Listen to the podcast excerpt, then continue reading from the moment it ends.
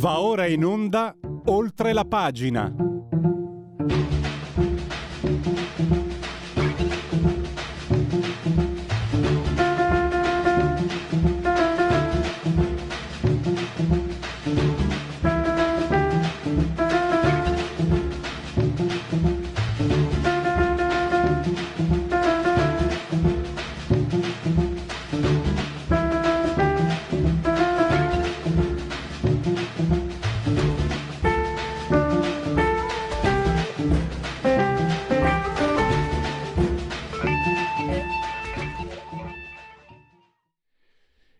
Diretta con Oltre la pagina di Radio Libertà. Credo sia già in collegamento Sergio Luciano, direttore di Economy, che torna ai nostri microfoni.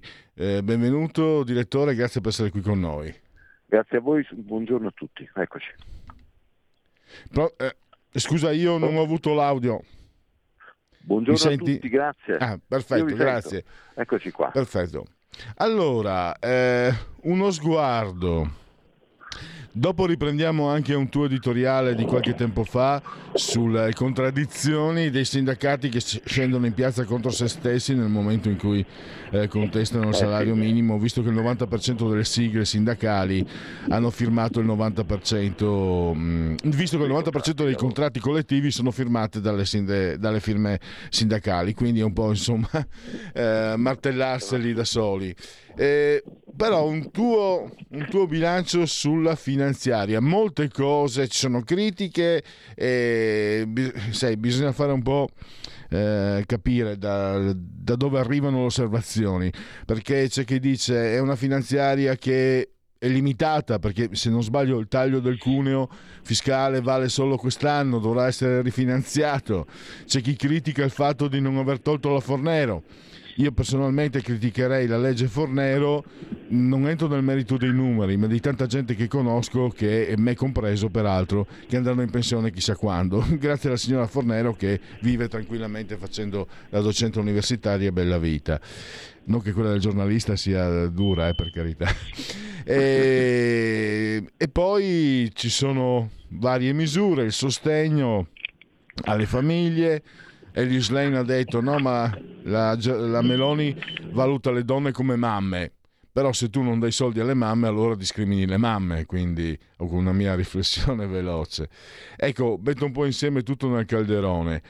Tu come valuti? Chiamiamola finanziaria come si chiamava un tempo, è una manovra miope, è una manovra efficace, è una manovra del possibile, è una manovra di quel che si può fare e più di così non si può. Si poteva invece cominciare a avere più coraggio. Un tuo parere? Allora, secondo me la manovra è del possibile, come hai detto tu, perché più di così non si poteva fare, se non rischiando una crisi finanziaria sui mercati pazzesca, perché questa è già una manovra in deficit, cioè è già una manovra che per dare quel poco che dà, perché poi vi spiego perché intendo come poco, deve aumentare il deficit, il che per l'Europa è un sacrilegio. Dopodiché l'Europa ci fa, adeguatamente venire la pelle d'oca per le incoerenze, la burocraticità, tutto, però è un posto dove siamo necessariamente indotti a stare al meglio, perché altrimenti il nostro enorme debito pubblico non lo finanziamo più, e come ci siamo accorti che rischiamo di fare con la crisi del 2011, ma anche guardando l'andamento dei mercati. I mercati comprano i nostri BTP, che per fortuna per il 75% sono degli italiani, ma quel 25% è determinante, li comprano solo se si fidano della stabilità economica del paese e della capacità di pagare gli interessi. Questa capacità è figlia appunto del bilancio pubblico. Quando il bilancio pubblico viene messo in discussione scoppia un casino, per cui la manovra dei margini di manovra, scusate il bisticcio, ridottissimi, e in questi ambiti, in questi margini ridotti è stata fatta bene, nell'insieme è stata fatta bene, e questo è il complimento. Poi c'è però la critica grave, che è una critica collaterale, perché tutte le altre cose che si potevano fare senza spendere soldi in occasione della manovra, per fluidificare tutta una serie di passaggi della vita economica del paese che non costano ma rendono moltissimo, non sono state fatte. E qui perché non sono state fatte? Le ragioni sono due. E che cosa all'uno? Prima mi permetto di provare a dare qualche spiegazione su che cosa sono le cose che non sono state fatte. Tutte le semplificazioni burocratiche, per cui le attività private non vengono fatte come con la facilità e la velocità con cui potrebbe essere fatta, in nome di una prevenzione di frodi, abusi, eccetera, che non funziona. Cioè, se tu fai fare un esame per la patente e scoprissi che tutti quelli che lo superano finiscono con la macchina nel muro, ti chiederesti che senso ha di fare l'esame, giusto? E questa è la situazione in Italia. Cioè, tu per fare costruire una casa hai bisogno di una fila infinita di autorizzazioni, e poi si scopre che il numero di quelli che costruiscono le case in barba a queste autorizzazioni, facendole contro queste autorizzazioni, contro le regole, contro i panae, è tantissimo. Allora c'è qualcosa di strutturale che non funziona. Cambiare queste regole non costa, richiede due fattori che evidentemente sono stati insufficienti. Innanzitutto la capacità di capire come riscrivere le regole, e qui sul codice degli appalti sono ottimista, perché sui grandi appalti qualcosa, sui piccoli e medi appalti qualcosa dovrebbe essere migliorato, vedremo. L'altra è la forza nei confronti di tutte le lobby che su questo casino speculano. E quando dico lobby, per esempio dico i ministeriali, cioè i funzionari pubblici derivano il loro potere dall'applicazione di norme complicate. Nel momento in cui tu elimini le norme complicate o le semplifichi, togli il potere ai funzionari pubblici. Questa cosa qua, detta così, sembra un'ovvietà, ma è la ragione per la quale gli uffici non scrivono le regole che servirebbero a depotenziarli. Per citare una famosa battuta di Giulio Tremonti quando era ministro, diceva Tremonti: è impossibile pretendere che i capponi firmino per a favore della legge per anticipare il Natale, perché a Natale i capponi vengono uccisi. Quando tu chiedi ai ministeri di fare delle leggi per togliere potere ai ministeri, quelli non le fanno. Ma allora, siccome questo è ovvio, quando un governo nuovo come quello che abbiamo prende il potere per la prima volta, quindi novità nella novità, novità per due, novità al quadrato, e non capisce che deve lavorare contro le caste, e non lo fa, magari lo capisce pure ma non lo fa, questo è il difetto. Quindi, riepilogando e ho concluso, la finanziaria è la migliore possibile, tutte le norme non economiche sono state trascurate. Faccio due esempi: gli stabilimenti balneari fanno ridere l'Europa, perché non ci credo neanch'io che per far piacere a quattro parlamentari, la Santanchè, quell'altro che è amico di Salvini eccetera, si facciano queste norme sbagliate. Cioè, gli stabilimenti balneari non è che uno deve ammazzarli, però deve valere un po' di più la concessione, almeno è talmente chiaro. E i tassisti? Ma come? Abbiamo le città in ginocchio senza taxi e tu non aumenti le licenze perché qualche rischi di compromettere gli equilibri in qualche comune. Ma questa è miopia. Se io a Milano, dove abbiamo 5.000-6.000 tassisti, ne permetto altri 4.000, i 6.000 saranno incazzati e voteranno contro il sindaco, ma gli altri 4.000 voteranno a favore del sindaco, e tu per 2.000 voti ti pregiudichi una riforma che migliorerebbe l'uso della città da parte dei turisti in maniera esponenziale. Ma che senso ha? È miopia. Ecco, questo tipo di miopia secondo me ce l'hanno un po' tutti i politici, però mi aspettavo qualcosa in più da questo gruppo nuovo. Ecco, questo è un po' il mio punto di vista. Ci sono molte cose. Intanto sui mandarini, sui cosiddetti mandarini c'è molto da dire, e bisogna, allora non li puoi togliere a meno che non credo non li abbia tolti neanche il fascismo, perché molte delle leggi del fascismo erano borboniche, quindi non è semplice. Sui balneari io posso confermarti, direttore, nel mio piccolo, sai, io qua alla radio leghista, però io anche pubblicamente ho riportato l'estate appena trascorsa, dove c'erano molti meno soldi, l'estate precedente nel mio piccolo, io sono un orso che resta nella sua caverna, ma mi sono arrivate segnalazioni, ascoltatori, amici, parenti eccetera, che se avessero trovato un balneare gli avrebbero tagliato la gola, perché hanno trovato prezzi inauditi. Quindi secondo me, dal punto di vista politico, difendere una casta che è odiata dal semplice cittadino per me è controproducente, ma io penso che sappia sappiano quello che fanno quelli che stanno in alto. Però ecco, una puntualizzazione sui mandarini, cioè Giorgetti mi sembra una testa politica abbastanza, come dire, fine. Sì. Non c'è modo di trovare, cioè secondo te la strada è strettissima, ma trovare il modo di convivere con i mandarini senza farsi condizionare e stritolare da loro, io ho paura che non ci sia, lo chiedo a te. È molto difficile, è molto molto difficile, perché i mandarini restano, i politici passano, e quindi nel momento in cui arriva il politico, è tempo di capire dove si trova, che può fare, scrivere le leggi, cioè, fa le norme, poi il Parlamento, è passato metà mandato. Alla fine l'effetto è limitato nel tempo, nello spazio, per questa oggettiva, diciamo così, volatilità della posizione del politico, e invece il mandarino nel frattempo resta, si consolida, accresce la sua rete di amicizie, di favori che fa, di scambi che negozia, e quindi sì, è difficilissimo. È difficilissimo e non è riuscito a nessuno. Ecco, sia chiaro, non è che questo non è una defaillance del centrodestra, anzi, semmai la casta dei mandarini, per la stragrande maggioranza, diciamo così, di origine post-democristiana e di sinistra.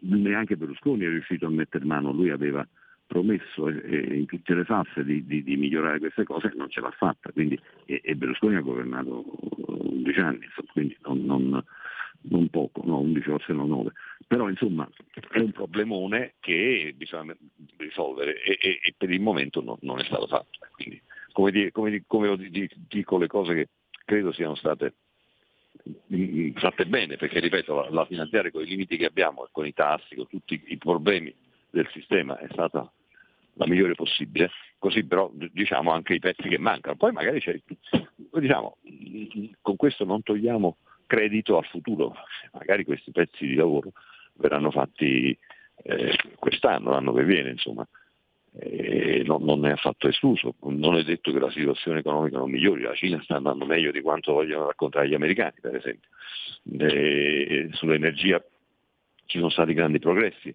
rispetto alla crisi immediatamente post-Ucraina, no? Quindi ci sono degli aspetti, diciamo anche l'inflazione qualche frenatina la sta facendo in Europa, no? Quindi speriamo che le cose migliorino, ma non posso negare che alcuni pezzi siano ancora da fare, di lavoro siano ancora da fare. Questo è un po' il senso. Ecco, cambiamo argomento, un'aggiunta. Io mi ricordo anni fa un esponente di centrodestra diceva sarebbe positivo valorizzare, cioè fare come in Francia, far diventare il settore pubblico un'eccellenza, perché adesso sembra il ricovero di chi non ha voglia di lavorare, e adesso l'ho detto in modo brutale, ma grosso modo è così. Infatti tutti vanno dal privato al pubblico, quelli che cercano lavoro, non viceversa. Ecco, capire come hanno fatto in Francia, così diceva questa persona, non ricordo più chi di preciso adesso, e valorizzare e farla diventare un'eccellenza, perché sarebbe un capitale. È una sfida che probabilmente avrebbe bisogno di scenari diversi. E l'opposizione, perché insomma se... Allora, Atene... non ride, ma Sparta piange, perché il quadro, lo dico senza compiacimento sinceramente, perché non va bene una posizione che non esiste, però mi sembra che le parole di De Luca, non si può far votare il segretario del PD a chi non è iscritto al PD, addirittura a chi il PD nemmeno lo vota, alla fine ha fotografato. Ecco, volevo la tua opinione. No, beh, è incredibile, la situazione del PD è incredibile, perché è veramente allo Stato, un partito allo Stato brado, abbandonato a se stesso e direi, come dire, al momento privo di prospettive, cioè una cosa veramente autolesionistica. E credo, sono d'accordo con te, che in una democrazia sana un'opposizione così fatua e inconsistente è un danno. Però che dobbiamo fare? Cioè è un problema loro, non se ne rendono conto, dimostrano di non avere anticorpi, perché proprio non reagiscono, è incredibile, ma è così però. Quindi direi che non credo si possa pronosticare chissà quale sia annata in vista delle elezioni europee. Perché... Direttore, poi ti lascio, so che hai degli impegni, velocissimo. Mi sembra adesso, non voglio vedere quello che mi piace vedere, ma il reddito minimo, il salario minimo, no? Tu, anche altri, devo dire che mi sarebbe piaciuto vedere anche da parte dell'informazione, quella maggioritaria, quella che ha milioni e milioni di telespettatori o lettori, riportato questo. Quello che dicevo, quello che ho letto anche nel tuo articolo, il 90% dei contratti è stato firmato dalle sigle, quelle legalmente riconosciute. Tu hai scritto anche mesi fa, hai scritto un articolo puntualissimo, preziosissimo, per avere le idee chiare, e poi hai anche smascherato qualche settimana fa le contraddizioni. Ecco, anche quello che sembrava essere la bandiera d'autunno-inverno, no? del centro-sinistra, a me dà l'impressione che qualcuno gli abbia detto: guardate che prima o poi qualcuno dice che il re è nudo e non andate da nessuna parte, perché vedo che la stanno mettendo via, danno la colpa a CNEL, però alla fine mi sembra che siano alla disperata ricerca di qualche altro qualche altro simbolo. Sì, sono d'accordo. Guarda, il tema è che i sindacati in molti casi hanno anche lavorato bene, ma poi sul territorio non hanno più la capacità o la voglia di intervenire per far rispettare le regole sottoscritte. E poi che c'è tutto il mondo del non contrattualizzato, su cui dovrebbe muoversi il pubblico con i controlli, con l'ispezione del lavoro. Sono stati programmati 800 nuovi inserimenti di ispettori del lavoro nei ruoli degli ispettorati, che sarebbe necessario per andare sul lavoro nero in maniera forte, o nero o sottocontrattualizzato. Però per il momento non è ancora cominciato questo rafforzamento e ne vediamo le conseguenze. Nei sindacati hanno fatto, non a caso si sono divisi, questo non era serio, non era una cosa significativa, quindi insomma direi che è una polemica abbastanza vana, non è servita a niente, insomma, e quindi non credo che si andrà avanti. Allora, ringrazio il direttore di Economy, Sergio Luciano, grazie davvero e risentirci presto. A presto, di nuovo, arrivederci a tutti. I film sono sogni che non dimenticherai mai. Che genere di film faremo? Movie Time, la magia del cinema, ogni sabato dalle ore 16. Qual è stata la tua parte preferita? Radio Libertà, la tua radio. È impossibile. Solo se pensi che lo sia. Non è meraviglioso? Stai ascoltando Radio Libertà, la tua voce libera, senza filtri né censura. La tua radio.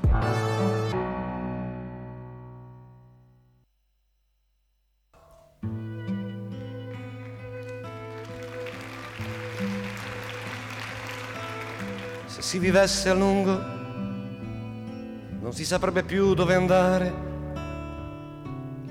per rifarsi una felicità.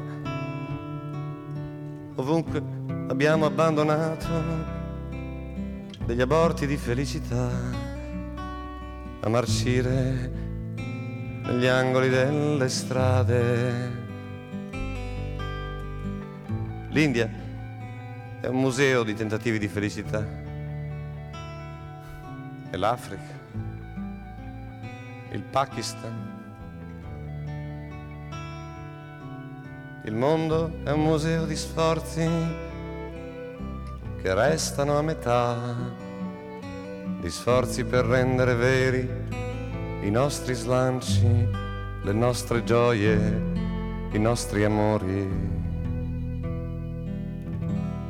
Cantare, cantare le lauree, le beatrici, mettere incinta le cameriere e accorgersi di aver sempre adorato a buon mercato.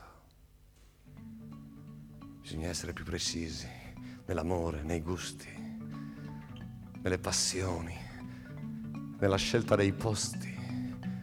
Sono dappertutto i nostri aborti, sparpagliati da tutte le parti, e tentiamo ancora perché è giusto tentare e produciamo slanci che poi buttiamo in mare e si spezzano subito e li buttiamo via e diventano aborti, aborti di allegria.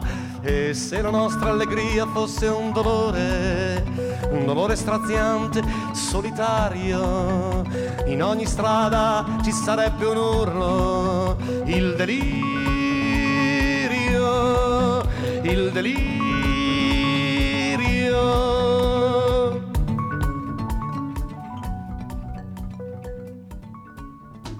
Se si vivesse a lungo non si saprebbe più come fare per rifarsi una rabbia giusta. Sì, sì, perché anche di rabbia, anche di odio noi lasciamo troppi aborti in giro. L'Italia è un museo di tentativi di sovversione, di fermenti nuovi, di cose che nascono, che crescono. Il mondo è un museo di sforzi, di strane acrobazie per rendere più efficace il nostro impegno, le nostre rabbie, le nostre follie. Non si può dire che manchiamo di volontà. Tentativi da tutte le parti. Una rassegna di pezzi. Una fiera campionaria di cose abbozzate e messe in mostra. Un pezzo d'amore, una rabbia finita male, un po' di politica, un inizio di cultura. Se tu avessi bisogno di tentativi, ce n'è per tutte le occasioni della vita. Basta saper scegliere. Bisogna essere più precisi, anche nell'odio, nell'eresia, nell'indirizzare la rabbia, la follia, la nostra impotenza, la nostra incertezza. Ci limita ad odiare senza nessuna esattezza. Ci vuole un odio che rimane, non basta sapere che abbiamo cominciato bene. Le nostre ribellioni non durano molto, sono aborti di rabbia senza volto. Non è soltanto una rabbia, è già una pazzia, uno sfogo straziante, solitario. In ogni strada c'è davvero un urlo, il delirio. Il delirio è un uomo rabbioso che odia da solo, ma ormai non fa niente di male, abbaia la luna, non morde nessuno, persino il delirio diventa una cosa normale. Ho bisogno di un delirio che sia ancora più forte, ma abbia un senso di vita e non di morte. Ho bisogno di un delirio che sia ancora più forte, ma abbia un senso di vita e non di morte. Ho bisogno di un delirio che sia ancora più forte, ma abbia un senso di vita e non di morte.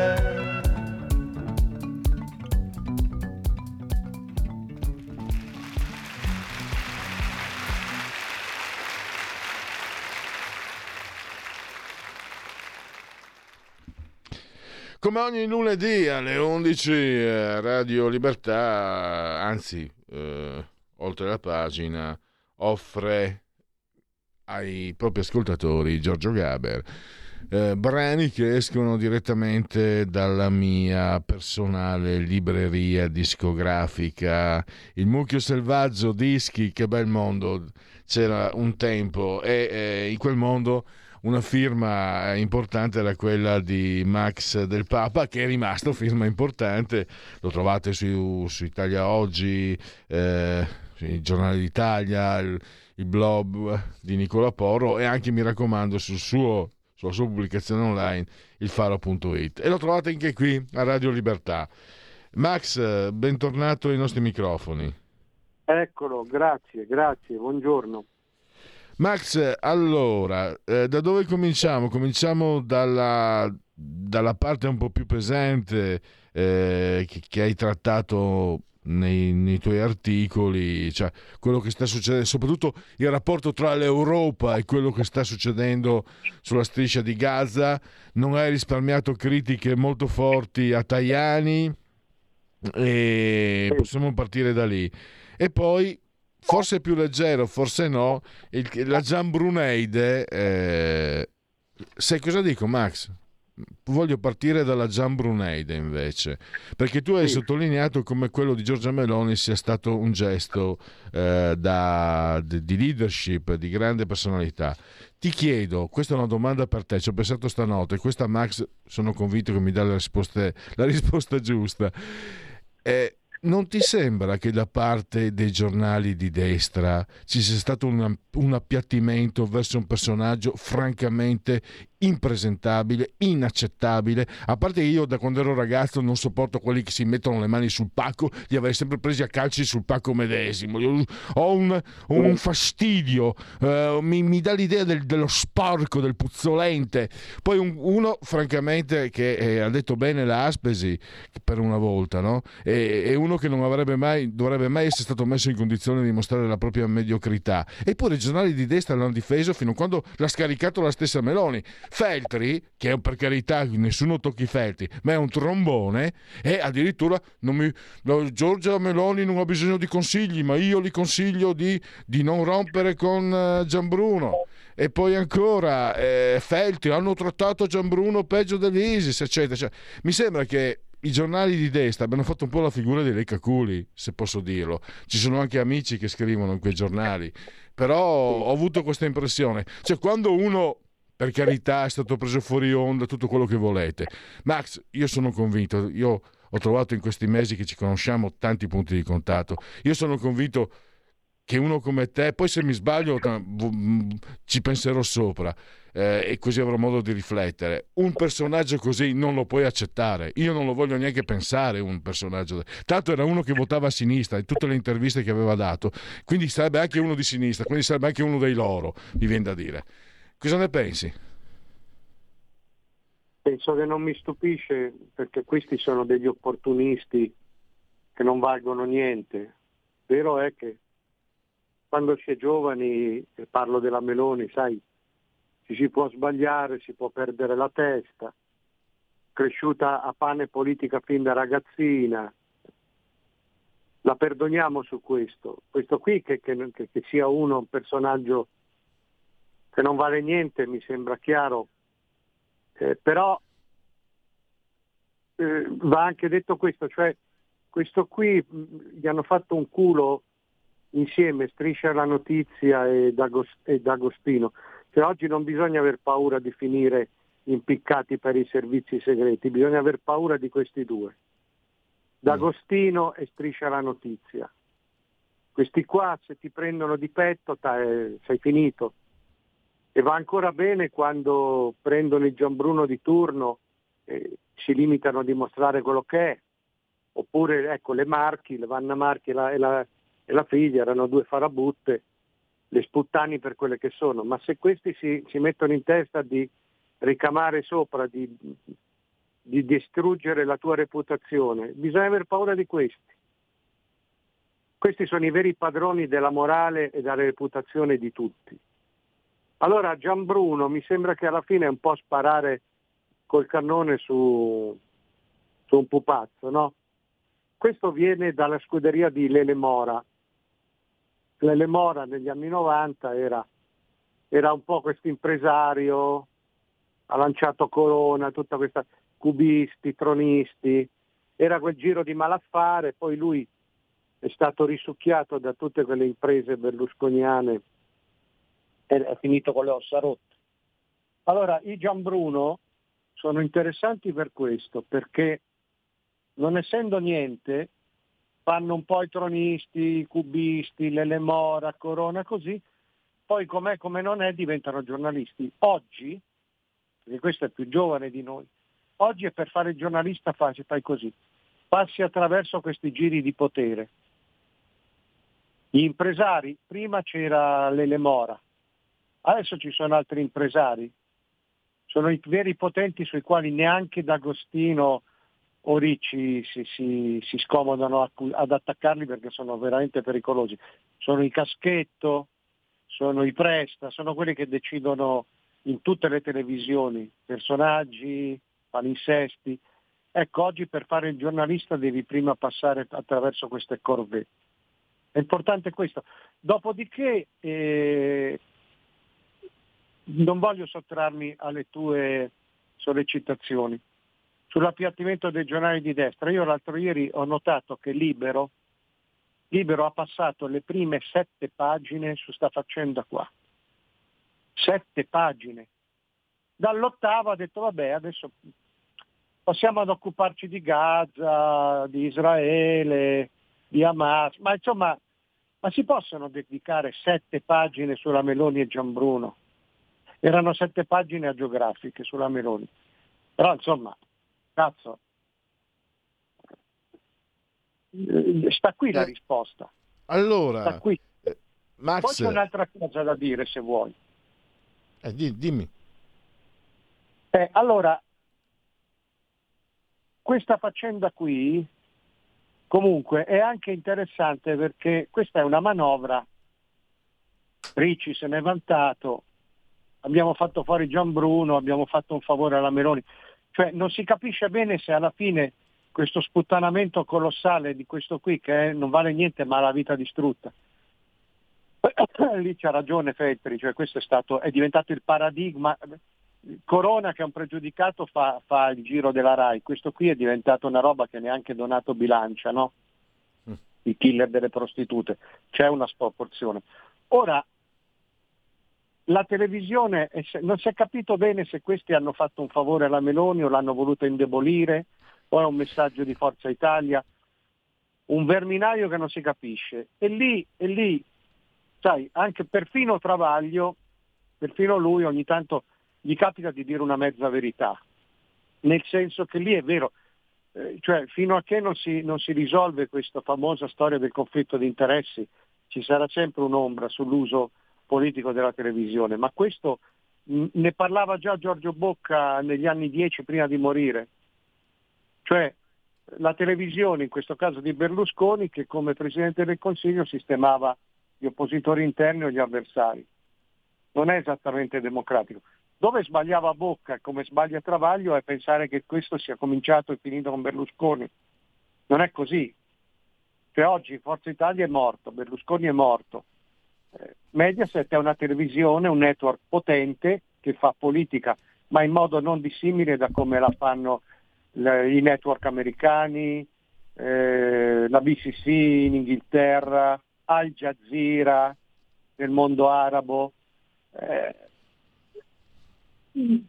Travaglio sa perfettamente che la RAI ha dietro un potentato politico che è molto più che quello che è il PD, ed è grazie al PD, alla RAI PD è grillizzata, che lui e i suoi pupazzi stanno in tutte le trasmissioni possibili tramite l'impresario Caschetto. Quindi non diciamo le mezze verità facendo le verginelle. Oggi una televisione come Mediaset entra nel giro politico, ma in maniera come le altre televisioni.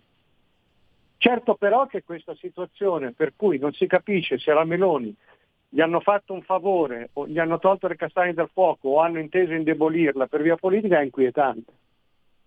Lì Giambruno è solo una marionetta, no?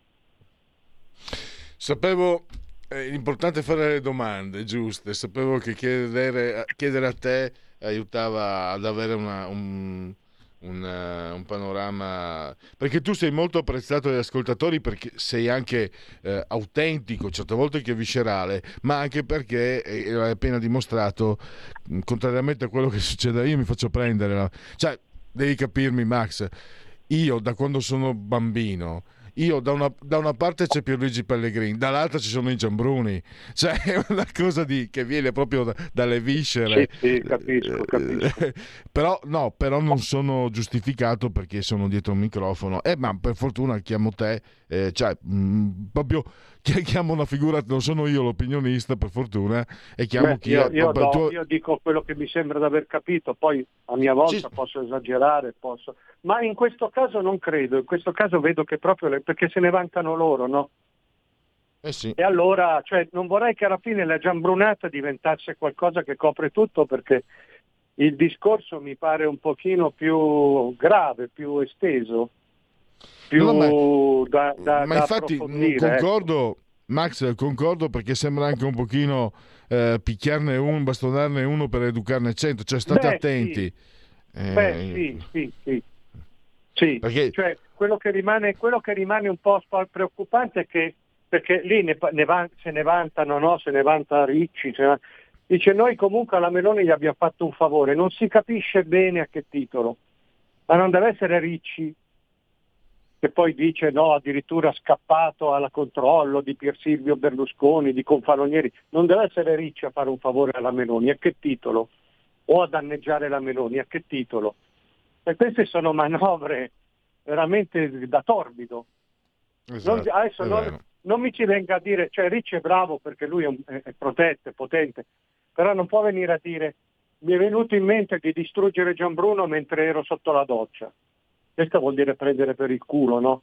Lì è chiaro che c'è tutta un'operazione dietro ed è difficile pensare che Mediaset non ne sapesse niente, o perlomeno può non saperne niente in prima battuta, ma siccome la cosa poi va avanti per 2 mesi, è chiaro che questi se ne accorgono e in un modo o nell'altro reagiscono o non reagiscono. Quindi. C'è un modo, Max, per arrivare, per capire le cose, c'è un modo molto facile, basta farsi la domanda giusta: chi è che paga Ricci? Da chi prende i soldi Ricci? Quindi è vero che è un prendere per il culo il mondo dire che lui fa quello che vuole. Se vieni pagato non puoi mai fare quello che vuoi in nessuna parte del mondo. Questi qua hanno dei referenti, hanno lo stesso D'Agostino che fa paura a tutti, è una creazione di Cossiga.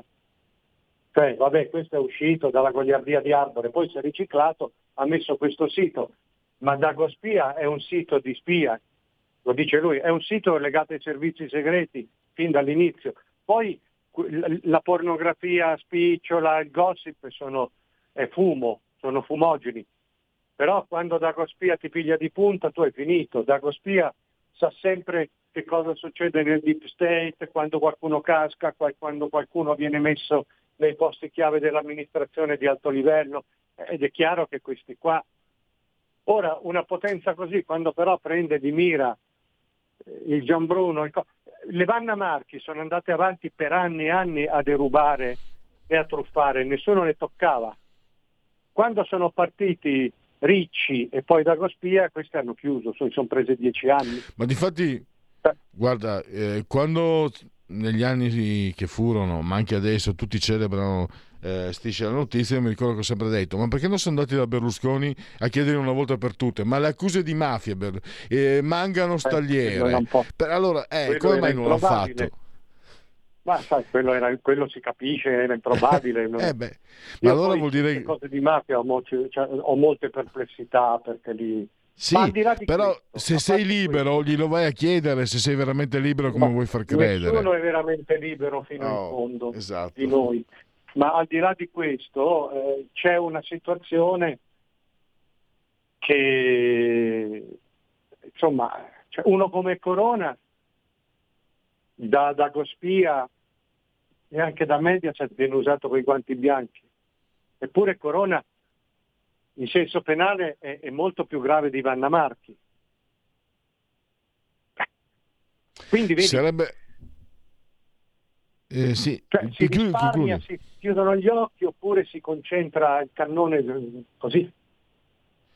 Ci sarebbe un'ultima considerazione, poi volevo appunto, abbiamo pochi, non abbiamo più tantissimi minuti, una considerazione sul fatto della notizia. C'era una bellissima vignetta di Natangelo del Fatto che a me piace moltissimo, c'era il pesce, praticamente la guerra in Ucraina che viene divorata dal pesce della guerra sulla striscia di Gaza, che a sua volta viene divorata dal caso del calcio scommesse, dei calciatori che scommettono. Adesso diciamo che è stata divorata dalla Giambruneide.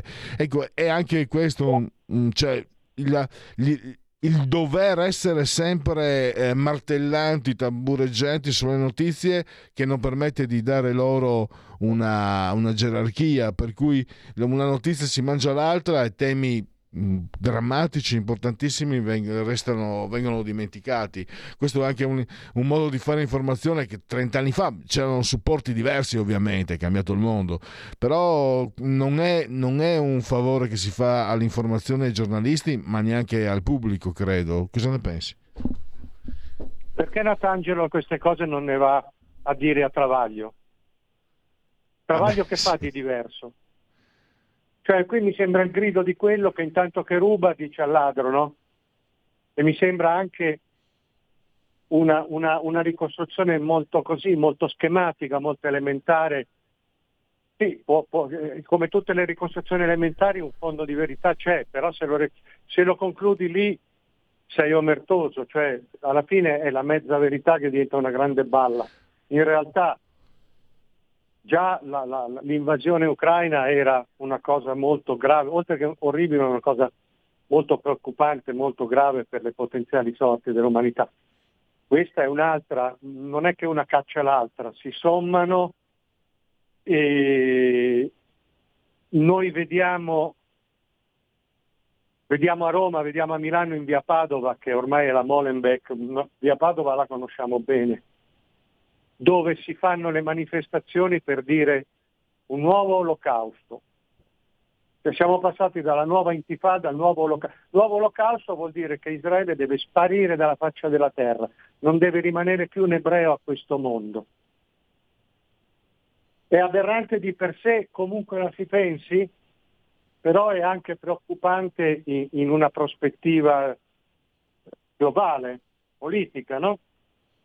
Quindi io non credo che, cioè, ci sono queste cose veramente, e sono talmente grosse, sono talmente preoccupanti queste cose, che non credo che una cosa le cancellerà all'altra e poi a Matrioska che arriva Giambruno.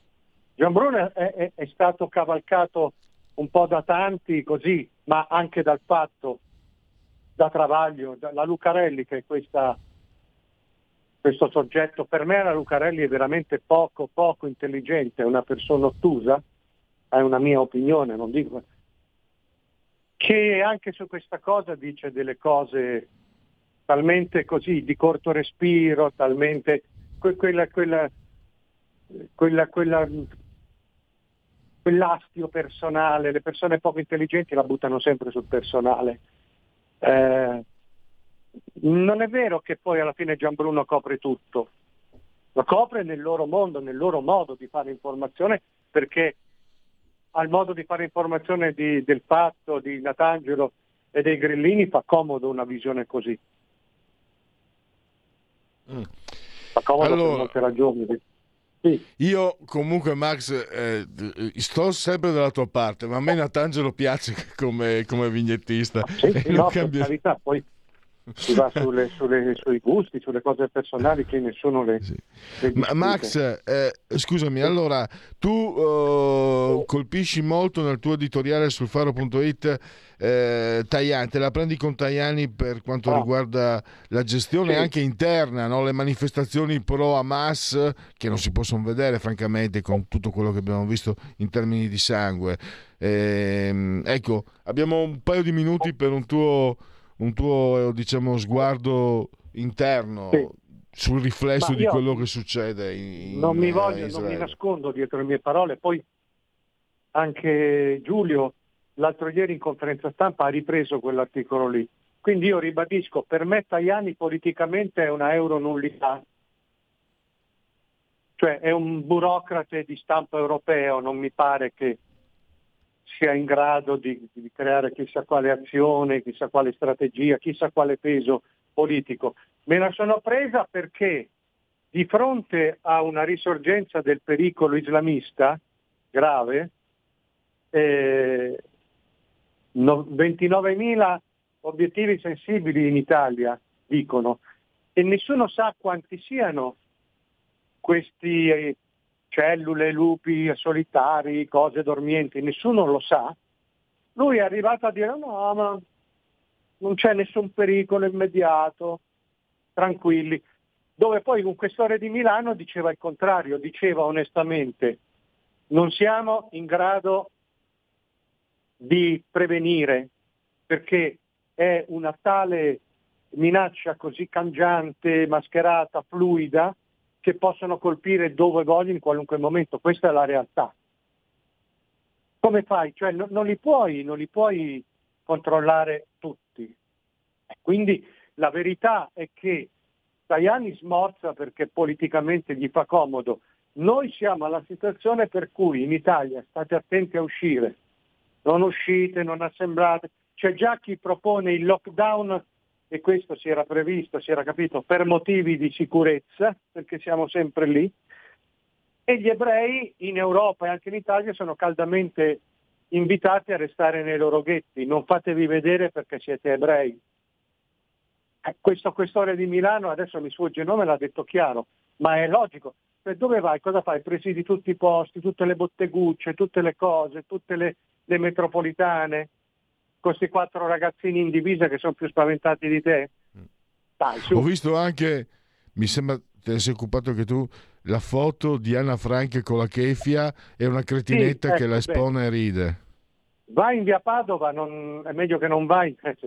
Ma io, guarda, lo dicevo e lo ribadisco oggi, se uno vuole venga con me, che io solo per limitarci a un paio di quartieri, che poi è uno solo, l'estensione che va da Lambrate al Casoretto, gliene faccio vedere io 10 di cellule dormienti per modo di dire, perché come le capisco io, come le so io, le sanno anche i servizi di prevenzione e di sicurezza. Si pensa che sapere che questi sono quello che sono basti a scongiurare, non è così. L'omicida in Belgio dei 2 svedesi che gli sono capitati lì davanti, era uno, è costato il posto al ministro di polizia del Belgio, era uno che aveva 26 anni di carcere in Tunisia, è scappato, le autorità tunisine lo hanno segnalato al Belgio, il Belgio se n'è fottuto, questo per 12 anni è rimasto libero di andare e venire dall'Italia, era un delinquente comune, era un tagliagole, era uno spacciatore, si è radicalizzato e poi ha fatto quello che ha fatto. Quanti sono? Scusate, ma io qua ho degli animali esauriti come me. Quanti sono in Italia o in Europa questi? Non lo sa nessuno. Quindi io mi sono arrabbiato perché non credo che il compito di un politico sia stavamo tranquilli, non c'è nessuna emergenza. Ma come non c'è nessuna emergenza?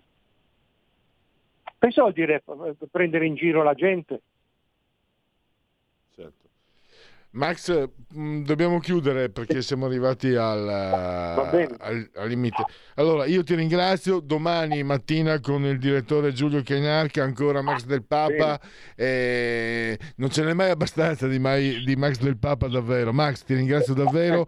Io consiglio anche, andate sul profilo così potete tenere d'occhio tutto quello che lui scrive e seguitelo anche dai nostri microfoni. Grazie e risentirci presto. Grazie a te. Stai ascoltando Radio Libertà, la tua voce libera, senza filtri né censura. La tua radio.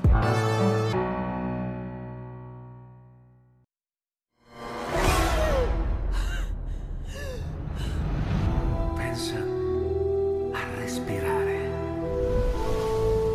Ora abbandonati. Che cosa vedi? Luce. Oscurità, l'equilibrio. È tanto più grande. C'è stato un risveglio. Hai sentito? Conosco una sola verità.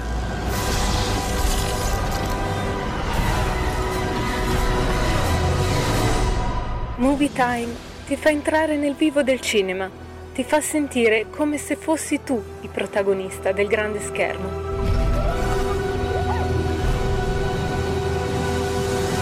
Ogni sabato dalle ore 16.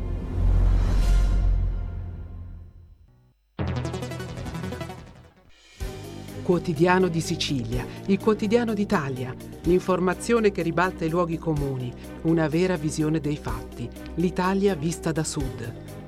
Ogni siciliano che vive in Italia e nel mondo è una risorsa, è protagonista della crescita della nostra nazione. Dai forza alla crescita della nostra isola, abbonandoti al QDS digitale più archivio a soli €99 annui. Quotidiano di Sicilia, il quotidiano d'Italia. Una scelta di valore.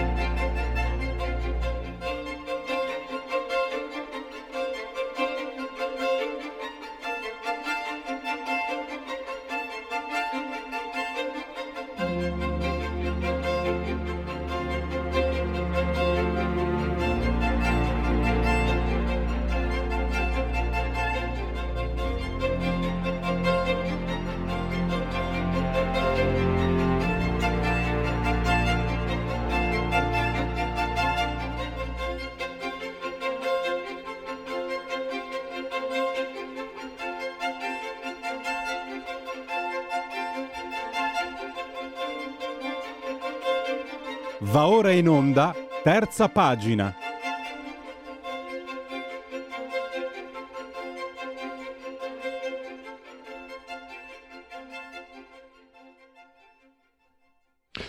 Terza pagina con il professor Stefano Zecchi, che abbiamo in collegamento telefonico e al quale do il benvenuto e anche grazie per essere ai nostri microfoni. Benvenuto professore. Buongiorno a tutti voi. Allora, parliamo di una figura emblematica della storia, della scienza, parliamo di Galileo Galilei. Chi ha fatto le superiori penso si ricorderà, e nei programmi mi sembra lo sia ancora, il dialogo su primassimi sistemi. Ma c'è questo libro che viene ripubblicato da Epli, che è considerato, come dire, il manifesto della scienza moderna. Il saggio si intitola Il saggiatore, Epli editore, 24 euro, 364 pagine. Adesso vedremo, il professore ci spiega quali siano i punti che fanno di questo libro, pubblicato nel 1623 con l'Accademia dei Lincei, il punto di origine della scienza moderna, a partire per esempio dalla scelta che Galileo è un libro che è in polemica con un scienziato gesuita, Orazio Grassi, sulle comete. Tra l'altro poi il professore spiega anche come abbia sbagliato scientificamente Galileo, ma ciononostante questo libro, il saggiatore, sia straordinario. E la scelta linguistica. Grassi scrive in latino come gli eruditi, quindi anche un po' noiosi per certi aspetti. Galileo anche opta per questa scelta rivoluzionaria, il volgare, la lingua italiana. Tra l'altro proprio, e dopo do la parola al professore, io ricordo benissimo di essere rimasto giovane studente entusiasta proprio dal dialogo sui massimi sistemi per la chiarezza. Sto parlando di un ragazzo di 50 anni fa o giù di lì, 48 anni fa, insomma. Magari adesso sarebbe più ostico, ma 40 anni fa c'era una lingua un po' diversa, e la lingua usata da Galileo era davvero straordinaria. Aggiungo poi, e mi taccio, che essendo stato sempre un po', soprattutto da ragazzo, un po' anticlericale, a me Galileo è sempre stato simpatico, ma sta di fatto che invece ci troviamo davvero di fronte a un genio che ha saputo anche dare una svolta non solo in termini di ricerca, ma in termini di filosofia di quello che doveva essere veramente la scienza. A lei la parola, professore. Ha riassunto bene tutto l'insieme delle questioni di cui il saggiatore, i problemi che aveva sollevato sono stati in fondo discussi, trattati per tanti anni. Quello che forse lei fa riferimento a un articolo che io ho scritto sul giornale in occasione, sì, appunto, della celebrazione, esatto, ecco,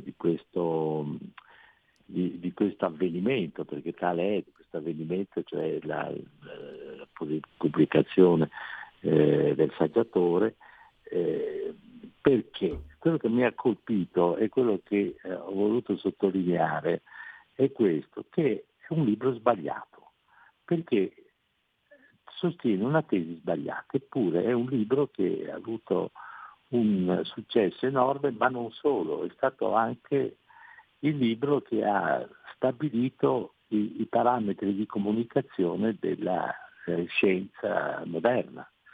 Allora, sbagliato perché? Perché Galilei sostiene una tesi contro il parere, il giudizio del gesuita Grassi, sull'origine delle comete. Allora, il gesuita sosteneva, giustamente, che le comete sono un ammasso di corpi stellari, corpi cosmici, che si riuniscono per magnetismo, per gravità, eccetera, eccetera. E Galilei invece sosteneva che le comete fossero delle rifrazioni di luce che noi percepiamo. Invece no, sono appunto proprio come sosteneva il gesuita Grassi. Allora c'è da chiedersi, ma com'è possibile? In fondo è un libro di scienza, perché non è un libro di letteratura, non è un libro d'arte, ci possono essere diverse ipotesi che non vengano scientificamente, quindi dal punto di vista della verifica, controllati. Un libro che parla di scienza e di un aspetto specifico, cioè questo delle comete. Allora mi chiedevo, com'è possibile che questo libro che tratta scientificamente un tema che è scientificamente valutato in modo erroneo abbia avuto questo successo enorme? E il saggio del gesuita Grassi, che sosteneva invece una tesi corretta, nessuno se l'è mai filato, un libro assolutamente scomparso. Allora, la risposta che mi sono dato è proprio il titolo, il linguaggio che viene usato nello scrivere il testo e appunto il titolo.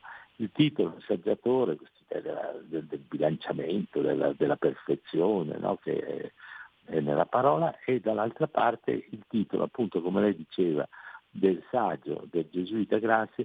Io non saprei neanche ripetere e ricordare in latino, e tutto il testo, siamo al 600, scritto in un latino che non ha neanche a che vedere con il latino di Cicerone, un latino maccheronico, che però era il linguaggio della scienza. Allora a questo punto la questione va avanti. Ma perché allora bisogna pensare che la scienza si debba trattare in modo così, pure popolare? Questa è stata la genialità di Galilei. La scienza diventa un dominio della conoscenza che deve essere pubblica e non qualche cosa che è dominata invece da un'elite culturale, prevalentemente, in quei tempi era un'elite religiosa, e religiosi prevalentemente proprio i gesuiti, che rappresentavano la punta di diamante della cultura religiosa, o comunque una delle punte di diamante. Ecco, il ragionamento è stato un po' questo. In fondo Galilei intuisce una specie di democrazia del linguaggio scientifico, e questo fa scuola. Da quel momento, la scienza viene raccontata in lingua, tra virgolette, volgare, cioè a seconda delle conoscenze linguistiche dei posti in cui si tratta temi scientifici. Ecco, questo è stato un po' il ragionamento che volevo fare, che ho cercato di fare. Poi se ci vuole si può andare avanti, e sì, diventa questo. Ecco, c'era, professore, il fatto che proprio quello che sostiene Galileo è l'osservazione dell'universo, della natura, che però deve essere tradotto non secondo vecchi dogmi, gli antichi testi greci, ma in termini matematici, no? La natura che è fatta di geometrie, di triangoli. A me sembra questo è decisivo, perché è la base della scienza moderna. E anche ho trovato, nel mio piccolo, che sia un po' chiude i conti con Leonardo. Anche nel suo manuale di pittura si raccomanda osservare, era quasi un mantra per Leonardo.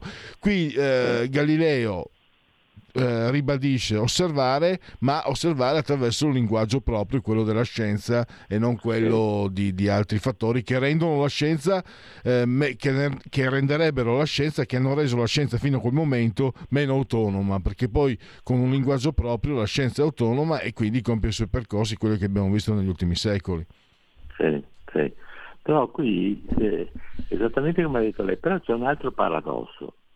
Allora, questo libro, Il saggiatore, è anche famoso appunto per quelle parole che adesso lei ha ricordato, dove diceva che la ricerca scientifica deve seguire un metodo che è quello della osservazione, della sperimentazione, e poi descriverla.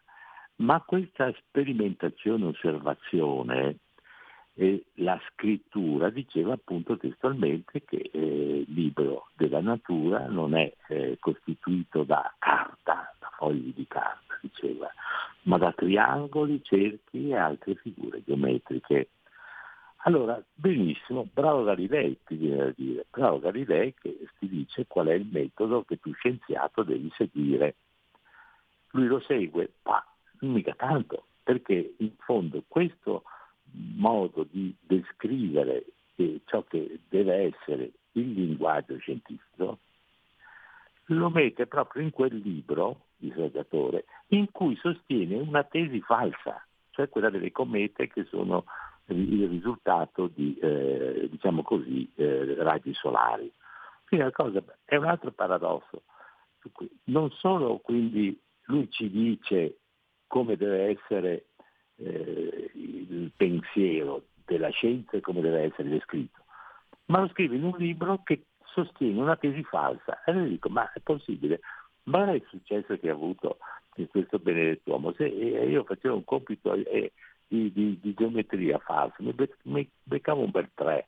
No, lui ha avuto un successo madornale. Questa è la straordinaria genialità che c'era nella riflessione di Galilei, perché era riuscito alla fine a scorporare l'idea di un metodo dai risultati che questo metodo in fondo, per quanto riguardava le comete, non aveva dato i risultati sperati, cioè i risultati di una ricerca corretta.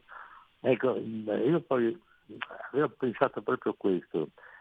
C'è un grande filosofo contemporaneo, io ritengo anche maggiore del Novecento, che è Edmund Husserl, dove dava un giudizio molto interessante di Galilei in un suo celebre di Husserl libro, La crisi delle scienze europee, dove dice, mi ricordo proprio testualmente, dice: Galilei è il genio che scopre e insieme occulta, scopre il linguaggio della scienza, scopre la ricerca, ciò che è ricerca scientifica, ma che cosa occulta? E questo diventa un po', tra virgolette, una colpa di Galilei. Occulta tutto il mondo delle qualità, dei valori, delle sensazioni, perché non sono misurabili, perché non sono quantificabili. Ecco, quindi probabilmente anche in questo libro, Il saggiatore, dove ci dà questa straordinaria descrizione di ciò che è il metodo dello scienziato, ma all'interno di un libro che tratta in modo sbagliato un problema scientifico, quello dell'origine delle comete, tu vedi il senso di questo giudizio di Husserl, cioè qualcosa a Galilei sfuggiva. E questo qualcosa era tutto un grande mondo che lui espelleva dal metodo scientifico, che erano le cosiddette qualità secondarie, cioè secondarie perché non possono essere misurate, ma forse proprio invece perché non possono essere misurate e quantificate sono le qualità non secondarie, ma le qualità più importanti della nostra vita. Ecco, questo è un po' il ragionamento, non so se sono stato chiaro. Quindi. Sì, assolutamente. Motivo in più anche per confrontarsi con questo testo, lo ripeto, Il saggiatore è l'editore, 24€, 364 pagine, trovate anche online e nelle librerie.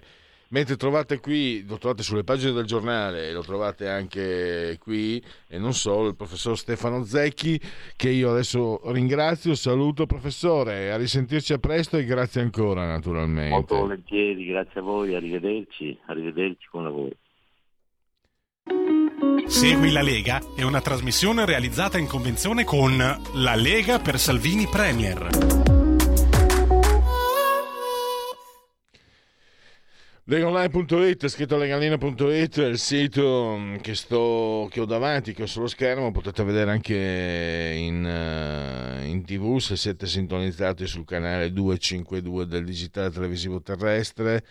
E segui la Lega prima che la Lega seguisca te, alla Pellegrina, anche secondo Sintassi, o segua te alla Marciana. Tante cose si possono fare, i calendari delle feste, altre iniziative, e poi naturalmente tesserarsi alla Lega è molto facile, molto semplice, si versano €10, o si può fare anche tramite PayPal, senza nemmeno vi sia la necessità che siate iscritti a PayPal. Poi il codice fiscale, gli altri dati richiesti, e quindi vi verrà recapitata la magione per via postale, ma se di mezzo ci sono le poste italiane, si raccomandano gesti apotropaici profondi, ampi e sentiti e anche risentiti, sia per le femminucce, per i maschietti, anche per tutto il resto, la tessera Lega Salvini Premier. Il gesto di autodeterminazione civica, il 2 per 1000, soldi dello Stato ma sono nostri, almeno possiamo dirgli spendili così. In questo caso noi diamo un'indicazione, diciamo, pure politica, il D43, il 2 per 1000 nella tua dichiarazione dei redditi, scelta libera che non ti costa nulla. D di Domodossola, 4 come le stagioni, o il voto in matematica, o i Cavalieri dell'Apocalisse, 3 sempre comunque il numero perfetto. Vediamo se ci sono aggiornamenti. Dunque, abbiamo alle 14:10 Federico Freni, sottosegretario all'economia, parteciperà a Un giorno da pecora Rai Radio 1. Oggi pomeriggio 16:05 la senatrice Elena Murelli a Rai Radio 1, e poi mercoledì 13:30 con il sottosegretario al lavoro Claudio Durigon a Un giorno da pecora, e alle 13:30 Rai Radio 1. E direi che persegui la Lega, sa Sofì. Segui la Lega è una trasmissione realizzata in convenzione con La Lega per Salvini Premier. Un po' di sondaggetti, vediamo. Questo è Eumetra, committente Banijay Italia SRL. Non ho idea assolutamente di cosa si tratti, ma il sondaggio sì, è un meta, lo conosciamo. Dunque, da che parte stanno le maggiori responsabilità sul conflitto israelo-palestinese? Ma sì, di la verità Hamas, non sono la stessa cosa. 36% colpa di Hamas, 20% colpa di Israele, il 44% la posizione di Pilato, non sa. Poi ancora è uno scontro di civiltà tra Islam fondamentalista e valori occidentali. Sono d'accordo il 60%, non è d'accordo il 24%, non sarà il 16%. L'eccidio del 7 ottobre giustifica l'invasione della striscia di Gaza, sì per il 22%, no per il 50%, il 28% non so.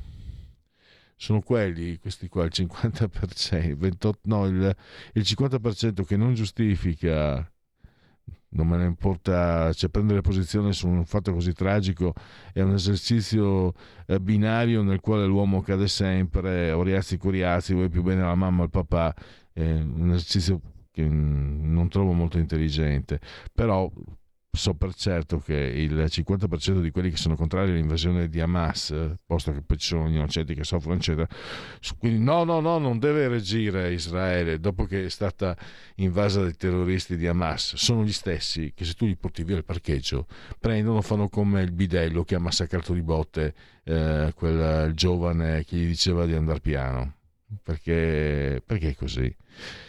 Allora, se domani ci fossero le elezioni, voto, dunque, abbiamo Fratelli d'Italia 28, Lega 10 tondo, 7 Forza Italia, 19 PD e poi 5 Stelle 16. Chiudiamo. Ma perché non sono finiti? Questo Tecnè, il borsino dei partiti, 29% Fratelli d'Italia, 19,7 PD, 16,1 5 Stelle, anche qui 10 tondo.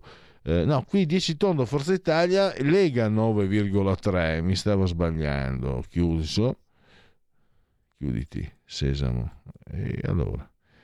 E poi questo invece, intenzione di voto, la sintesi, Proger Index Research, abbiamo 29,6% per Fratelli d'Italia, 19,6% PD, 17% 5 Stelle, 10,1% la Lega, 6% Forza Italia. Chiudo, che non si chiude. E infine abbiamo un dato Istat, produzione nelle costruzioni agosto 2023, si stima che l'indice destagionalizzato della produzione nel mese di agosto cresca del 2,1% rispetto a luglio.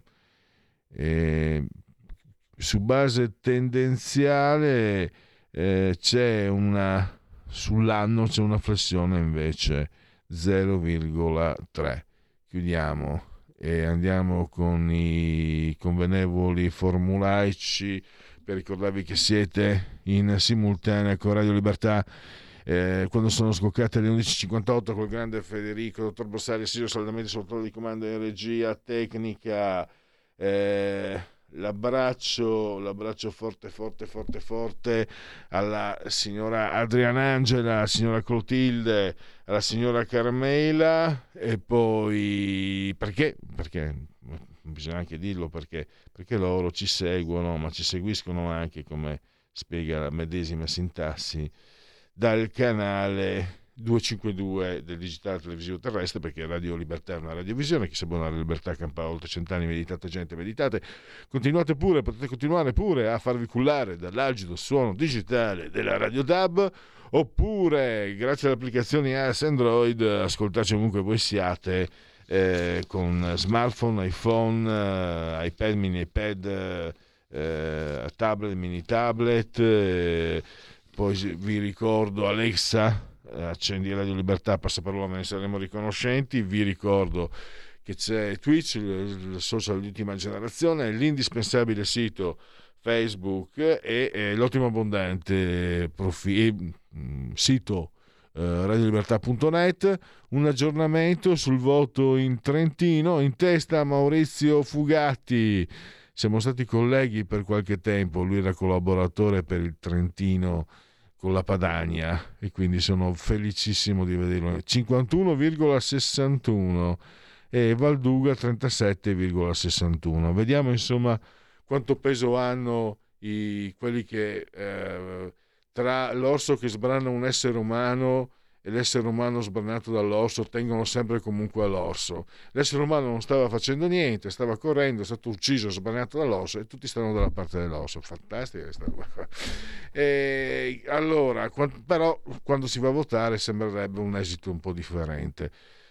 Gentiliaci del secondo di Brumaio, ricorrenze e commemorazioni per tutti i lunedì 23 di ottobre anno domini 2023, che dir si voglia. Ci rivedremo a Filippi, la battaglia di Filippi. Bruto venne sconfitto da Marcantonio Ottaviano.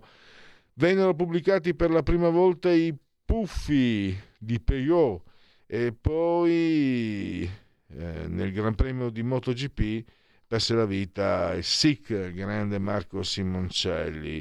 Gentile di Gianni Rodari, di Nanni Loi, la Candidcamera, il filosofo della scienza, l'abbiamo anche intervistato, Evandro Agazzi. Edson Arantes do Nascimento, Pelé. Lui diceva che secondo lui il più grande giocatore di tutti i tempi non siamo stati io Maradona, ma Di Stefano, argentino di origine palermitana. Michael Crichton, scrittore, Jurassic Park. Carlo Monni, Berlinguer ti voglio bene. Alida Rustichelli, Alida Kelly, Ang Lee, grandissimo, 4 nomination, 2 Oscar, l'ultimo che mi ricordo che ho visto Vita di P. Fortunato Torrisi, calciatore, gran gol con il Torino nel 27 marzo 1983. Darkman, regista Sam Raimi. Werner Yankovic, Idet, che era il Bidet di Michael Jackson, la parodia. Alex Zanardi, un altro grande campione sportivo che ha avuto sfortuna ma è riuscito a venirne fuori. E Ambra Orfei, figlia di Nando, è davvero molto molto molto bella e brava. Chiuso, basta, stop. Grazie a Federico Borsari, assiso saldamente sotto la comando della regia tecnica, e grazie a tutti coloro che hanno scelto anche oggi Radio Libertà. Miau.